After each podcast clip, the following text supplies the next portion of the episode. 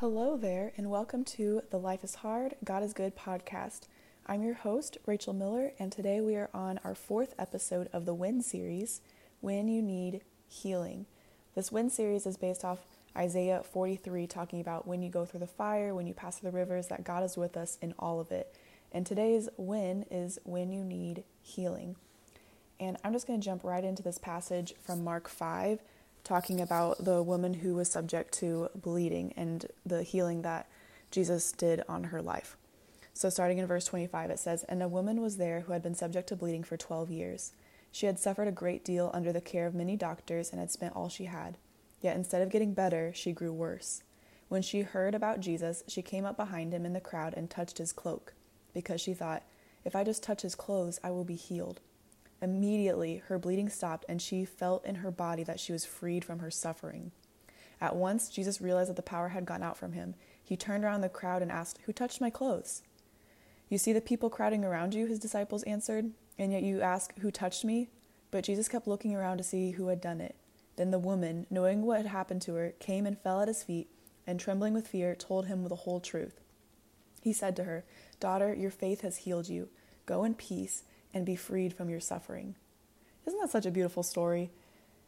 Jesus did a lot of healing in the Bible. There's other stories like in the Old Testament too. There's a story of Nahum who Naaman, who was a commander of the army of Syria and he had leprosy and so through the prophet he was healed by dipping himself in the Jordan. And then there's so many stories in the New Testament, especially from Jesus and the apostles. But Jesus, he opened the eyes of the blind, he healed the lame and the leper, he cast out demons. And there's so many stories like this where it's just like this instant healing, like they touch him, they have faith, and it's gone. And for us as believers, or even if you're not a believer, you know, you hear these stories of healing and wonder, why isn't that happening to me? And that does it does still happen. Like there are still stories of that where people get healed instantly. Like they have they pray and they have faith and it's gone. Their suffering is gone. They no longer are struggling with that. But that doesn't always happen. And so that can be very frustrating when you are sick or injured or dealing with something and it's not being taken away because you have a lot of faith and you're praying about it and it's just not taken away that you the way that you want it to be taken away. So, I just want to talk about a few different ways of healing that we can experience. There's healing for our body, which includes injuries, sickness, disease, COVID is a big thing right now um, healing in our mind. There's a lot of mental health issues such as depression, anxiety, PTSD, eating disorders. There's healing in our hearts with relationships, loneliness, loss. And there's a healing of our soul, which for believers, that's the sanctification process of becoming more like Him. And salvation, obviously, like putting our faith and trust in Him. So, my question for you is which do you think is most important to God out of all those different healings? Your body, your mind, your soul, or your heart? And I think it's our soul. Like, that is what he cares the most about. He cares more about the salvation of our soul than the state of our physical health. He cares more about the salvation of your soul than the state of your mental health.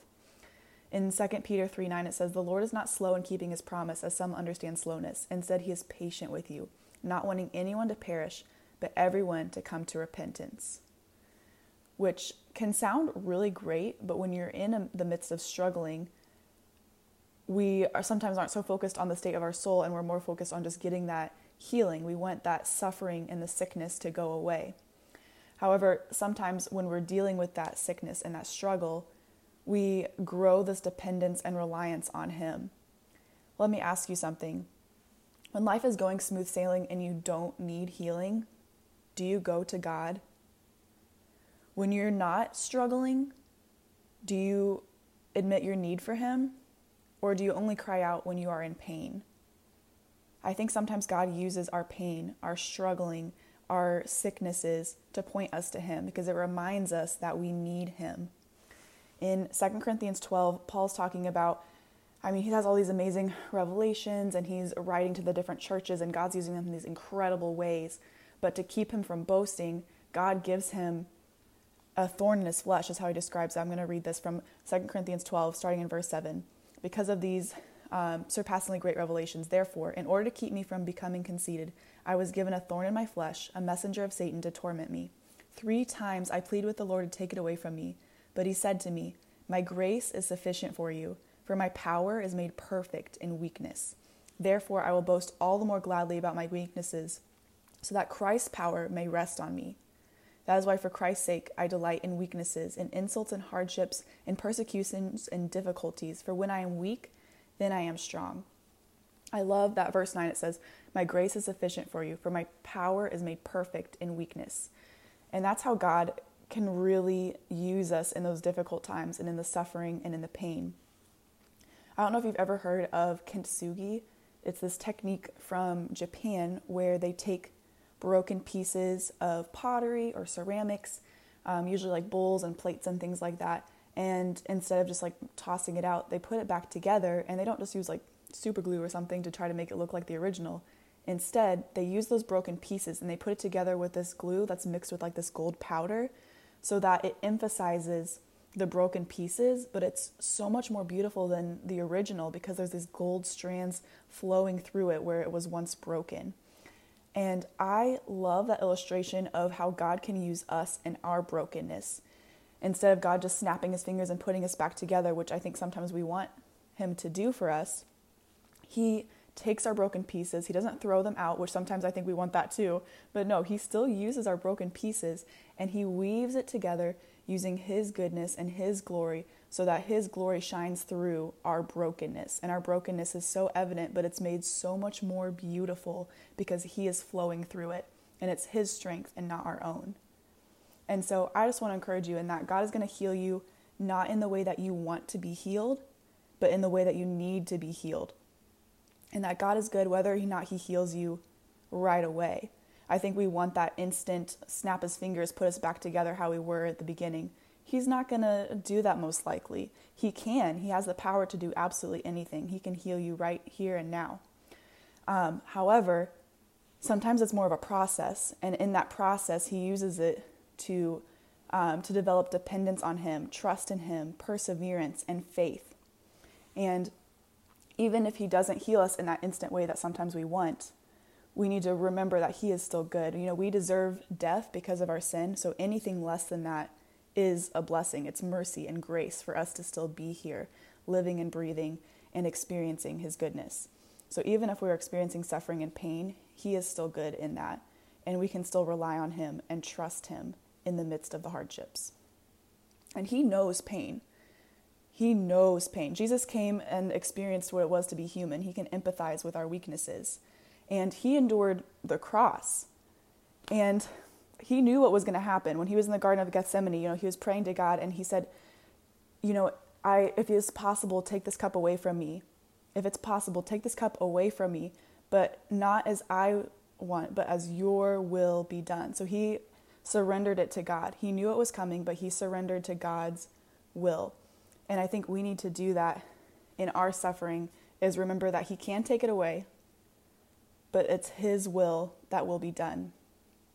And so God chose what was better. It wasn't better for Jesus not to experience death on the cross because through that, through him dying and being in the grave and rising again on the third day, he brought salvation for us all and he made a way for us to come to God without having to make sacrifices of animals like Jesus was our sacrifice, and through his suffering, we're able to experience God's glory. And in much smaller ways, he does that in our lives. He uses our suffering to bring him glory and to bring other people to him. So God chooses what is better, even though the hardships are painful and we go through suffering, it is so much better. So, how do we respond to our pain? Do we demand that He heal us and take it away, or do we trust him that he knows best even when we don't see what he's doing or how he's bringing him glory? For me, a time that I can really think of what I prayed and prayed for healing was when I had this really bad knee injury and I couldn't dance for nine months and I had to have reconstructive knee surgery and all these things. And I just come from this year of having this amazing experience where I was using dance all the time to glorify God. And so I thought that was the best way that I could glorify God was through dance and using that as ministry, whether I was teaching or performing or just connecting with people that I was dancing with. And so for me not to be able to dance, it felt like I couldn't glorify him. And so I prayed and prayed for him to heal my knee because I just wanted him to take it away so I could dance for him again. And instead, he didn't. He didn't heal me right away. It took a long time to get that healing back in my knee so that I could dance again. But through that time, He taught me different ways that I can glorify Him. He dug into the depths of my soul and helped me realize that it's not dance that glorifies Him, it's the way that I live my life. We worship the Lord in spirit and in truth, not in a temple, not in the dance studio or on stage or in teaching, which absolutely we can use those ways and we can glorify Him in the temple or the church, but it's in spirit and in truth. He is not limited. He is not limited to how we can glorify Him. And so He can use our struggling and our pain to heal us and to show us new things that maybe we couldn't realize when we're not in pain and struggling. And so we need to have faith that His plan is best. Are we going to have faith in that? Do we follow His will that brings us to Him and brings Him ultimate glory? Do we trust Him who desires the salvation of our souls? I love in Psalm 23, it's the passage about um, God being our shepherd. And it says, He restores my soul. And that is so much more important than having a functioning body or being free from pain and mental illness. Those things are very real and they're very hard, but He restores our souls. No doctor can do that. Only God can restore our souls. So, thank you for joining me today. This is a short and sweet episode about when you need healing. It doesn't answer all of our questions, but it reminds us that even though it's hard for us to be struggling and to going through pain, that God is still good and He is with us in the midst of the hardship and He is teaching us and leading us back to Him. Thank you for joining me today, and I hope to see you again next week. You can find me on Instagram at Life is Hard, God is Good podcast.